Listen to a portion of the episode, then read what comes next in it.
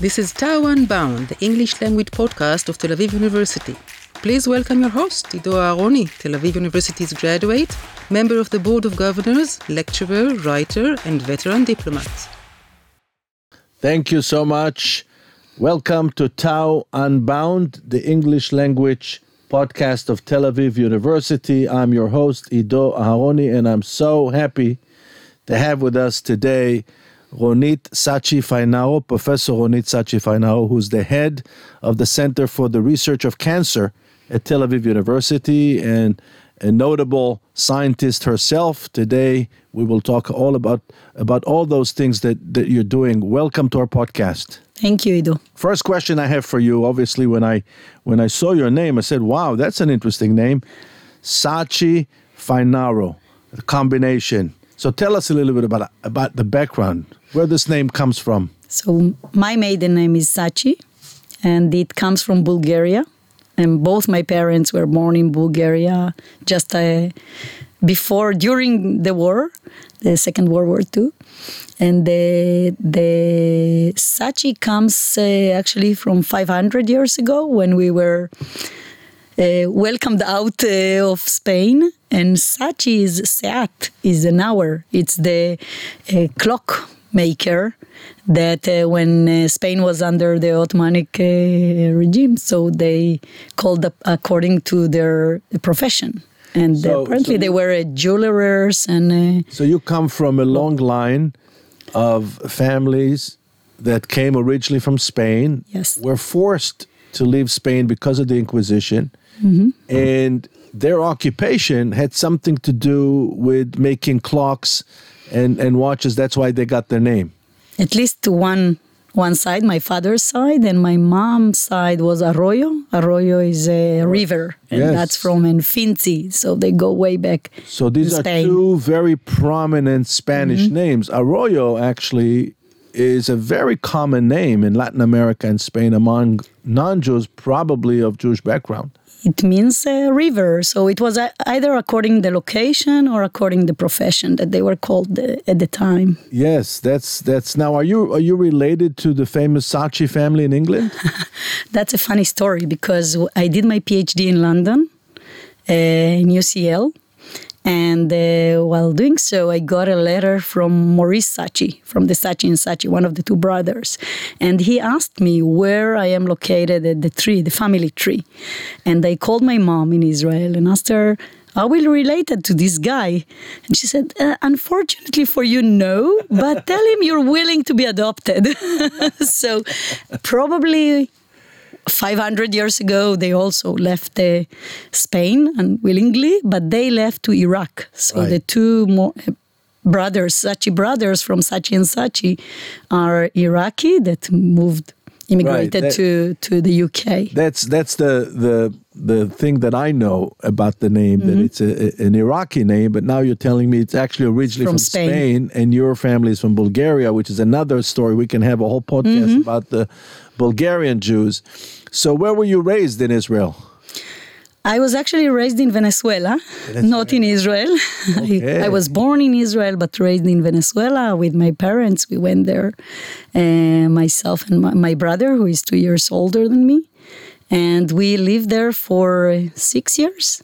And we, we came back uh, when I was uh, 12, 12, 13. So Spanish obviously yes. is, uh, it's like a native language yes. for you.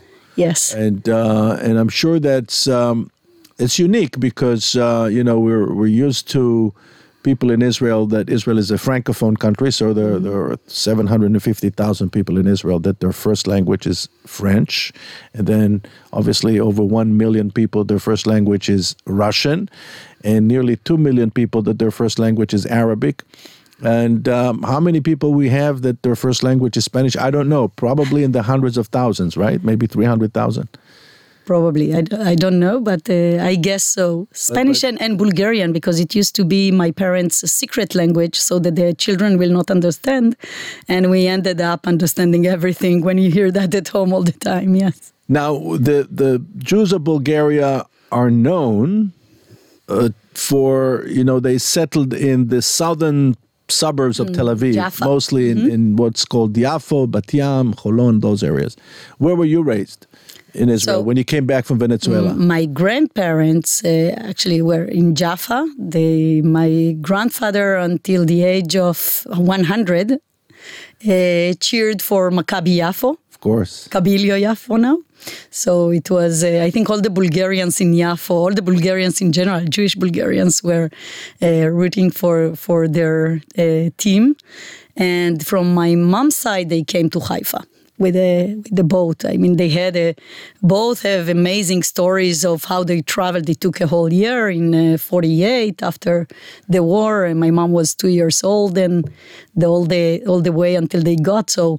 My grandmother spoke 12 languages, my Wow. grandfather 13, something like that. So they, they passed a lot uh, throughout their lives, but uh, amazing lives. I think we are quite spoiled uh, these days. So, so your family roots in Israel are both Haifa and Tel Aviv and Yafo. That's Mm-hmm. that's um, that's interesting. And and so, when did you know? When did you discover that that science is your thing? This is your passion. This is going to be your future. Uh, the fact that it was uh, going to be my future that uh, came really late in my life uh, unlike most scientists that know from the age of four that they are going to be scientists or clinicians. Um, i was always interested in science. I was studying uh, physics mathematics and chemistry in uh, high school. But this was something that i did along the way. I was dancing classical ballet I was a professional dancer at the time, and uh, I continued until the almost the end of my postdoctorate fellowship at Harvard. So I continued until I had my first uh, child. And so, do you see, by the way, a connection between ballet and and science? Absolutely. Tell us a little there bit. is a- tell us more about it. Well, I think especially uh, classical ballet um, is very analytical, and at the same time, it's very creative. So both things, self-discipline, uh, creativity, innovation, analytical, you can really time and calculate everything that you do. And one of the things that I most like until today about uh, dance is that you are totally immersed into it. So when you do that, unlike uh, I, I run uh, 10Ks, uh, even with my lab today, um, you can do many things. You can think about many things while doing so. When you swim, when you, but when you dancing ballet, you have to be very concentrated only on the things that you do right now. And and I, I find it fascinating, and it's very similar to many things that It's science. it's it's methodological, but requires creativity at the same time because you have to uh, uh, plan everything in advance and, and react to to things. And and I, I think that's a very interesting concept uh, because that's one of the things that we don't uh, that it's very difficult for people to understand is the abstract connections between things like art and science. And and I think it's beautiful. So so when did you decide to study um, you know to, to become a, uh, a clinical expert Well, I, I think it was a process. Uh, first, starting with classical ballet is, uh, I think, like all classical arts, even music and other arts uh, that are classical, they are very unforgiving. You don't you don't have shortcuts, and everything has to be perfect. And with time, uh, when I moved to, to London to do my PhD, I, I was at the Royal Opera Ballet at the time, and, and during my PhD, and slowly I went more to the modern uh, ballet dancing, uh, which is less, more uh, more forgiving, we'll say, and less disciplined less disciplined. Yeah, most more. Uh, um, I, I wouldn't say easier. It's all. It also requires a lot of uh, self discipline, but uh, completely different. It's more abstract, more open to new ideas, new rhythm. Uh, it's less uh, structured. Uh, similar to if we compare classical music uh, and and modern music. Uh, so with time, I, I I understood that for me, uh, even though I really appreciate and, and get inspired by great choreographers, I knew that for me the thing was to do. Not to teach, not to be the one that uh, teaches others to do, but I wanted to be myself the, the artist.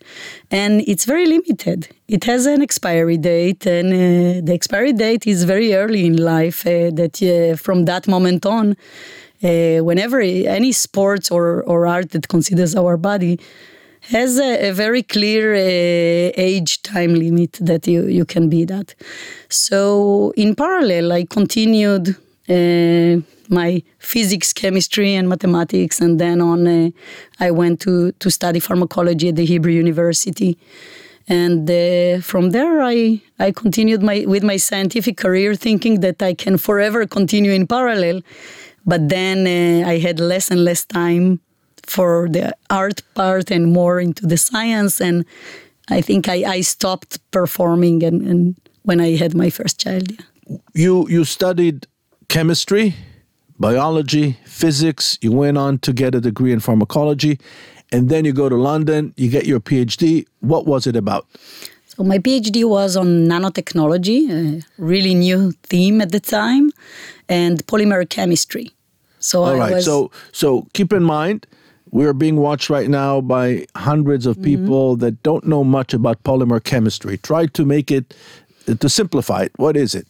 Okay, so the combination of polymer chemistry and nanotechnology is creating this uh, small structure nano, at the nanoscale. That means 10 to the minus 9 of a meter. If you take it uh, in comparison, it's like a tennis ball to planet Earth is nanometer. To, so just to get it very small, very small, but it is very small to us in the looking at it in the naked eyes obviously we cannot see it but for the blood vessels in our body that's quite a large molecule. So imagine like sort of balls little balls that their diameter is 100 nanometer and they circulate in our blood system after injecting them and they cannot leave the blood system our circulation but then when they arrive to a cancer tissue the blood vessels are defective there. So imagine a tube with holes instead of being a clear, smooth tube. And now they can leave the blood vessel through these holes and reach specifically and selectively to the cancer tissue and not to any normal tissue. And I was amazed and fascinated by this technology at the time. It, as I said, it was very novel. Now everyone is talking about nanotechnology. But the idea that we can deliver chemotherapy in a stealth manner, like the airplane, so our body doesn't see it because it continues in the blood circulation, but then it can leave from the blood system and leave the blood vessel and enter only those leaky vessels that have those holes in the cancer tissue. That means that we can put inside these balls like a magic bullet chemotherapy that is associated with a, a, lot of side effects because when they reach the normal organs, they cause devastating effects like the baldness and the, the nausea and everything that happens to our uh, immune system, uh, that uh, we become very prone to infections. And all this is because the classical chemotherapy comes to kill cells that divide rapidly but they don't have an address. These are cells that divide rapidly and are cancer cells as opposed to normal cells like our hair follicles that divide rapidly or right. our cells of the, the red blood cells or white blood cells. So I, I was really amazed that we can take it and like a missile, take it with an address, with a Waze and, and send it only to the cancer tissue without having all these side effects, which is the main limiting uh, dose that we that dictates how much we can give of the chemotherapy. Now, there's uh, I know this um, that that there is a very delicate dance that cancer patients have to engage after therapy, after chemo or or any other form of therapy. On the one hand, the the medical staff has to boost their immune system. On the other hand, they have to suppress the the immune system so that it will not damage the existing organs because as you said the the, the, the new immune system or the reinvigorated immune, immune system doesn't know that they're uh, they're not supposed to attack the kidney, they're not supposed to attack the liver. Right. Right. So how do we achieve that balance? So now you're taking me uh, 15 years after my PhD. And uh, this is exactly the subject of the 2018 Nobel Prize uh, award that was granted to Jim Allison and Sanjuko Honjo on immunotherapy. And that was exactly what you're saying now. It was the idea that our immune system is, is a double edged sword. So, on one hand, we want the immune system to come and do its job to attack cancer cells, the same as it attacks any bacteria, any pathogen, any bacteria, any virus. And, and we all know about viruses in the last three years. So we expect it to do that, but many times uh, the cancer cells are way too smart. So they have like the Harry Potter gown that they uh, become like stealth to our immune system, so they do not attack the, the cancer cell. So one thing is to take the gown off the, the cancer cells and expose them to the immune system so they can attack. But the reason I said that they, they are double-edged sword is because sometimes or or many times almost always at some point it happens it's all a question when it will happen instead of attacking the cancer cell they become allies of the cancer cell and the inflammation that occurs in cancer tissues and there is always inflammation in a cancer tissue actually helps them. They hijack the cancer cells hijack the normal functions of the immune cells that are supposed to come and attack the tissue or the pathogen and bring new blood vessels so they can bring oxygen and nutrients to the area to cure the wound as to heal the wound but in the case of cancer when you bring them new blood vessel supply so you bring them oxygen and nutrients they actually start proliferate even faster and they start migrating. So now they create also not only grow in mass, they also send some cells to other organs, and this is metastasis. And, and so it's a delicate balance. Right, and what you're saying is the connection that was discovered by by many scientists about between sugar and and the uh, and the growth and the rapid growth of, of mm-hmm. cancer in in. Uh, so that's that's um, that extremely that's extremely in- interesting, and so in your center, so tell us about the center that you're heading.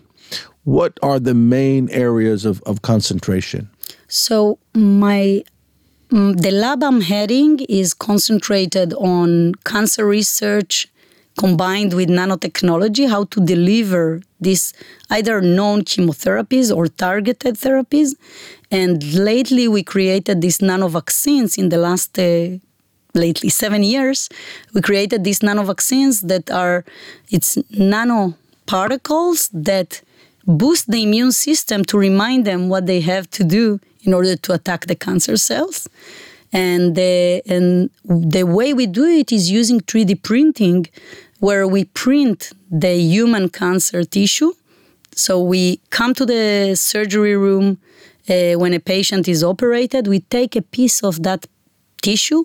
We take alongside also the MRI. We do the image analysis of that tumor in the patient's brain, for example. And according to that, we had even an architect in the lab that uh, converted the files from the MRI to files that a 3D printer can read. And now, taking the tissue itself, we in a way destroy it. We create a suspension, a solution or full with cells. So it's no longer only cancer cells on a dish, on a two dimension plastic dish. That has nothing to do with the actual organ where it came from. And not surprisingly, 95% of the compounds that are tested in clinical trials fail eventually and do not get the approval of the FDA or European Medicine Agency. So we wanted to improve those chances of a drug to get approved at the end and to help the patients. So we created this 3D printed tissue. But we don't create only one, we create 100 replicas of mini tumors that are similar and originating from the cells of that patient. And now we have a high throughput system that we can test many different drugs. And we can know within two weeks if a certain drug or a combination, a cocktail of drugs, is likely to inhibit that uh, cancer growth. And then we actually save six months of try and error where we give the standard of care, and then we find out that that patient is not sensitive to that therapy. And six months is a lot of time. So we lose a lot of time. It's a lot of money many times when we talk about the new drugs, the biologicals, the antibodies. So if we can prevent using the wrong drug on the wrong patient and predict which drug is most likely to, to work on that uh, tumor within two weeks, this is the time, anyhow, you need some time after the surgery to recover, then we ho- can hopefully fit better the treatment to the patient, uh, to that specific patient. So, So- we're doing now a clinical trial, 80 So- patients. So this brings up two questions. The first is, um, and obviously what you're talking about is apparently the future of medicine. You're talking about customized medicine, basically. Every every patient, you know, requires a, a different kind of treatment. Uh, two questions that come to mind. The first is what needs to happen in order to turn this into a scalable operation, right? That's the first one. Second, what do you do with a cancer that is not necessarily a tumor, like blood cancer? So blood cancer is still a tumor. It's not a solid tumor. It's hematological, and actually for hematological malignancies, those blood cancers, we are in in many cases we are way better. So when I w- did my postdoctoral fellowship at Harvard Medical School and Children's Hospital Boston, the numbers were the percent was 90% failed therapy for leukemia, for example. Today, 90% survive. So, this is actually one of the success stories thanks to the advancement in technology and medicine and new therapies and sequencing, what we didn't have uh, before. So, we So know. wait, tell us about sequencing. What is sequencing? So in 2000, the year of 2000, there was the human, the sequencing, genome sequencing that Right. started the whole project. And then in 2010, they started sequencing uh, cancer. And fr- since then, every year we get a different tumor type. There are 300 tumor types So it's the mapping of, of our DNA, of our genome, yes. of our genome. And now we get way more results than we can actually fit because we find out of thousands of genes uh, that change, mutate with cancer compared to normal. So we had to map first, and this is the genome project that was in 2000 published. What is the normal? And then you know what deviates from normal in a cancer tissue. But then you get a lot of hits. There are a lot of genes that mutate, that change with cancer, and they change all the time. So it's not a single change usually. And we don't have drugs that target each one of these changes. So there are about 30 drugs today. That is an amazing number compared to 20 years ago, but still it's not a lot. There are way more mutations that we get from sequencing that cancer, any cancer for that matter. So we we are advanced a lot. There is still much room for improvement, but this really helped to define what is the appropriate drug for an appropriate mutation in a certain cancer tissue. And now we're starting even wider looking at systems biology. That means that we look at the whole network. So it's not a single gene because many genes change in cancer to see how we can map all the changes. And then what we do after sequencing the tumor, we test it in our case on our 100 tumors. So we have several combinations that we cannot predict in advance which one will be the best. So we try several of them that make sense according to the sequencing. And then what we're doing now is a clinical trial of 80 patients that will see it, to validate our technology, to see that really each tumor and what happened in the dish. So we know the answer within two weeks. But then we wait for four or six months until that patient that cannot be his own control, so he, he gets only one treatment. We wait for the MRI or the CT. We see if he's whether he improved or not. As long as it correlates to what we got on the dish, it's a good outcome So, so you need it to be compatible with your lab results. yes. What happens in, in, in, in reality. Now, you said 80 patients, and let's say that the clinical trials, God willing, will be positive. What happens next? So it's exactly your first question. So we then we need to scale it up to be able to print very quickly. At the moment, we print like 100 on one patient so that we can have several tumors and, and to print them and, and in parallel test many drugs on, on all of them following the sequencing. So I think that will be the challenge at that point.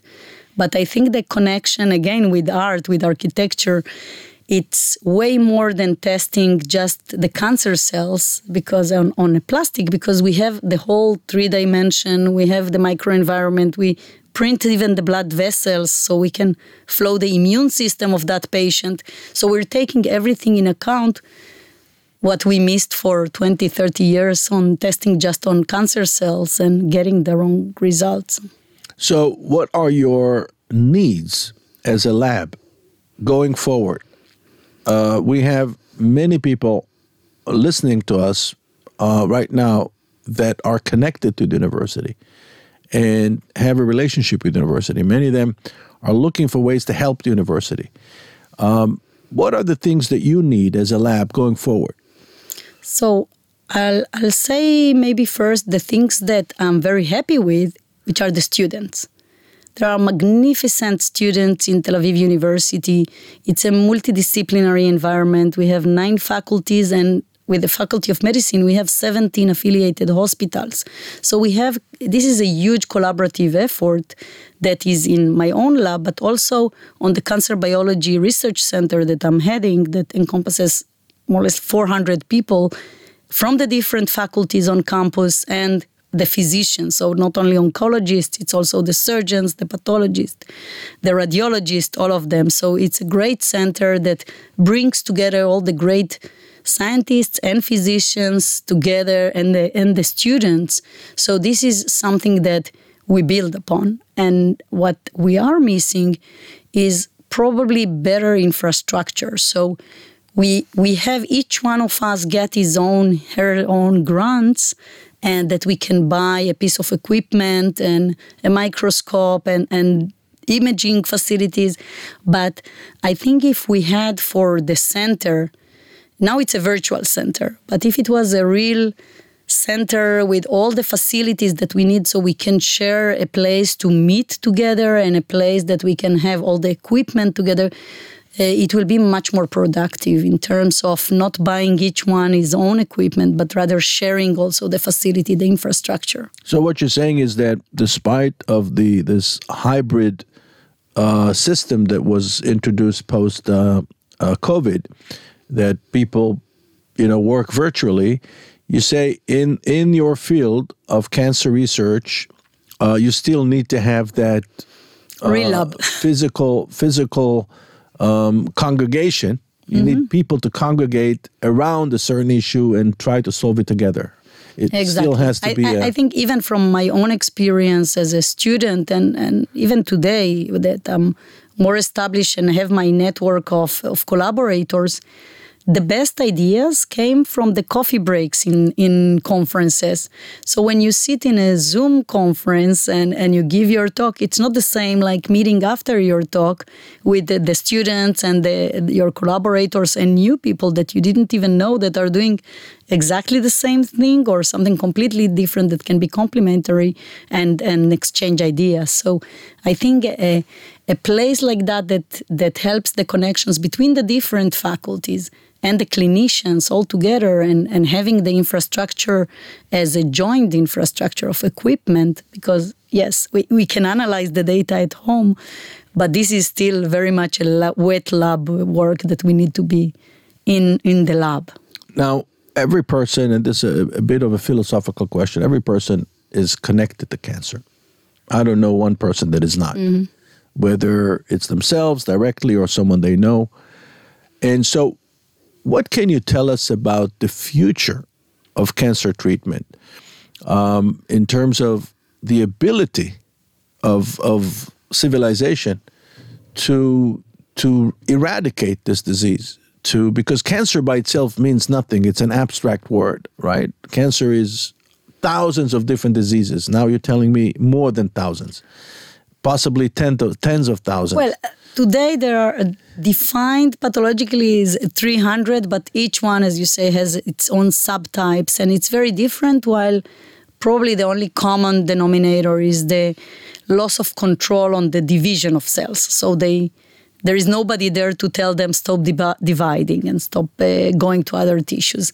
So yes, I, I think that it's a bit of a big word to say eradicate cancer, as uh, as you mentioned, but uh, I think we can certainly some of them, and there is, as, as I said, with leukemia, certain types of leukemia, we did get very positive results uh, in the last the last 20 years with the advancements of technology. It always goes together in, in parallel, but also I think we understand better. So whether it is the microbiome, not only in our gut but also in the cancer tissues, so we know what are the fungi and the, the bacteria that is involved and how it dictates not only the way the cancer will progress, but also the way cancer tissue will respond to therapies.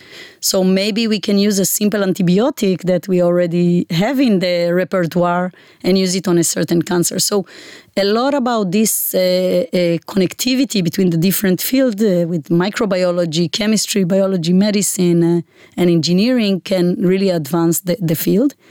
Uh, but for that, if we get to cancer to be cancer without disease, meaning a, a manageable, uh, even if it's chronic, it will be manageable disease, like we live with uh, diabetes, with like what happened with with, uh, with HIV.